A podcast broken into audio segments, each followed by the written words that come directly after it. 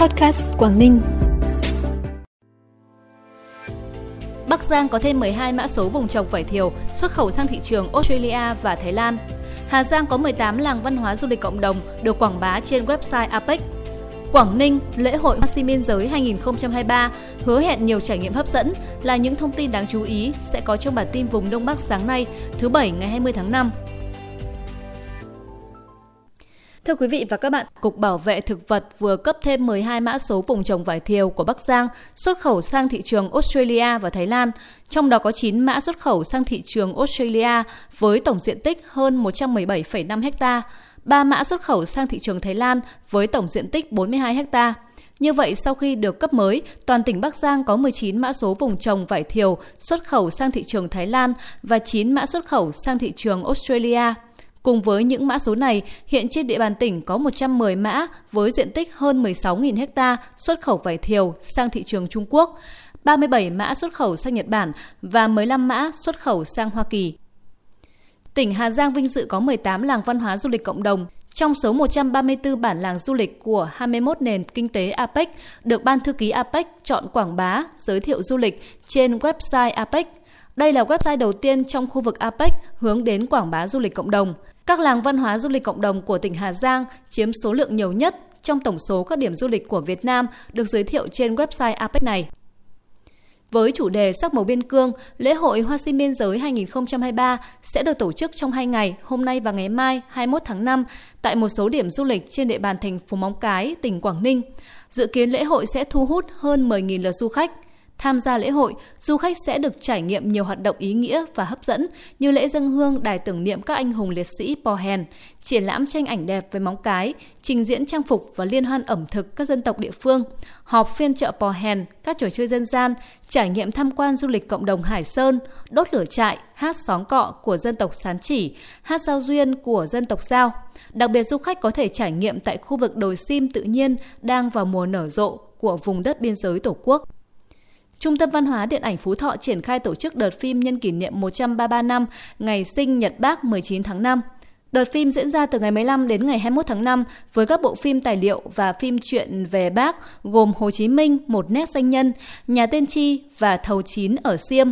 Đây là các bộ phim về đề tài Bác Hồ được thực hiện trong thời gian gần đây nhất và đã khắc họa hình ảnh cao đẹp của bác qua ngôn ngữ điện ảnh, với cách thể hiện sáng tạo đầu tư đạt nhiều giải thưởng danh giá như giải cánh diều vàng, giải thưởng của Ban tuyên giáo Trung ương về quảng bá các tác phẩm văn học nghệ thuật, báo chí về chủ đề học tập và làm theo tư tưởng, đạo đức, phong cách Hồ Chí Minh.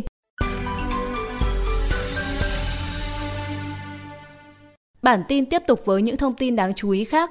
Thông tin từ Đài khí tượng và Thủy văn tỉnh Tuyên Quang, mực nước sông Lô đoạn qua thành phố Tuyên Quang, tỉnh Tuyên Quang đã xuống mức thấp kỷ lục. Cụ thể, mực nước lúc 13 giờ ngày 18 tháng 5 đã xuống mức 11,43 mét. Đây là mức nước thấp chưa từng có trong nhiều năm qua. Mực nước sông Lô xuống thấp đã ảnh hưởng rất lớn đến hoạt động sản xuất sinh hoạt của người dân, đặc biệt là các hộ nuôi cá lồng bè dọc theo hai bờ sông.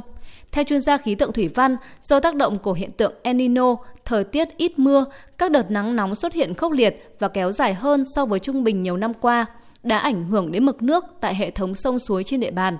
Để ứng phó với hiện tượng thời tiết bất thường, Đài khí tượng thủy văn tỉnh Tuyên Quang khuyến cáo các tổ chức cá nhân theo dõi các bản tin dự báo thời tiết, cảnh báo nắng nóng để chủ động thực hiện các giải pháp trong sản xuất sinh hoạt, hạn chế thấp nhất tổn thất do nắng nóng gây ra.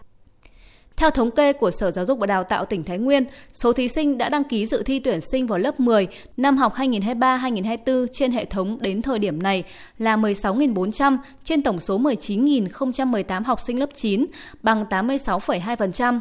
Năm nay, việc cho phép thí sinh đăng ký hai nguyện vọng đối với một số trường trung học phổ thông Đại Trà đã làm dịch chuyển số lượng thí sinh đăng ký dự thi, nhất là ở khu vực thành phố Thái Nguyên, theo hướng điều hòa hơn, giảm áp lực tuyển sinh vào trường trung tâm. Theo kế hoạch, sau ngày 20 tháng 5, Sở Giáo dục và Đào tạo tỉnh Thái Nguyên sẽ công khai thống kê số lượng thí sinh đã đăng ký dự thi vào các trường trung học phổ thông trên địa bàn toàn tỉnh. Từ ngày 26 đến ngày 28 tháng 5, thí sinh sẽ được điều chỉnh nguyện vọng đăng ký dự thi. Khi đó, số lượng thí sinh đăng ký dự thi vào các trường sẽ tiếp tục được điều chỉnh phù hợp hơn. Theo Công an tỉnh Hải Dương, thực hiện đợt cao điểm 30 ngày đêm từ ngày 25 tháng 4, triển khai các giải pháp bảo đảm hoàn thành các chỉ tiêu thu nhận căn cước công dân, định danh điện tử, vận động tuyên truyền công dân kích hoạt tài khoản định danh điện tử trên địa bàn tỉnh. Tính đến hết ngày 16 tháng 5, toàn tỉnh Hải Dương đã cấp được 936.059 trong tổng số 1.166.380 tài khoản theo chỉ tiêu Bộ Công an giao, đạt 80,25%. Các đơn vị vượt chỉ tiêu giao là Bình Giang vượt 14,57%, Kinh Môn vượt 1,52%. Đơn vị có kết quả thấp nhất là thành phố Hải Dương mới đạt 59,77%. Có 532.051 tài khoản đã kích hoạt, đạt 45,62%. Thị xã Kinh Môn đạt tỷ lệ cao nhất với 64,14%, thành phố Hải Dương thấp nhất với 35,89%. Phần cuối bản tin là thông tin thời tiết. Trong ngày hôm nay, thời tiết khu vực Bắc Bộ sẽ có nhiều mây hơn. Về đêm và khoảng chiều tối, mưa rào xảy ra cục bộ tại các tỉnh vùng núi phía đông. Còn lại hầu khắp các nơi khác ít mưa. Nền nhiệt độ cao nhưng nắng trong ngày không quá gay gắt như những ngày trước đó. Mức nhiệt tối cao trong ngày ở khoảng từ 35 đến 38 độ là phổ biến. Dự báo Bắc Bộ sẽ còn kéo dài nắng nóng đến hết ngày 22 tháng 5.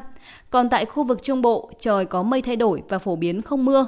Nắng nóng gay gắt tiếp tục duy trì từ Thanh Hóa đến Phú Yên, nhiệt độ cao nhất ngày từ 37 đến 39 độ. Vùng núi của Thanh Hóa, Nghệ An, Hà Tĩnh sắp xỉ 40 độ. Đợt nắng nóng lần này khả năng kéo dài từ 3 đến 4 ngày tới trên khu vực này. Cảm ơn quý vị và các bạn đã dành thời gian quan tâm kênh podcast Quảng Ninh. Chúc quý vị và các bạn những ngày cuối tuần vui vẻ. Xin kính chào và hẹn gặp lại.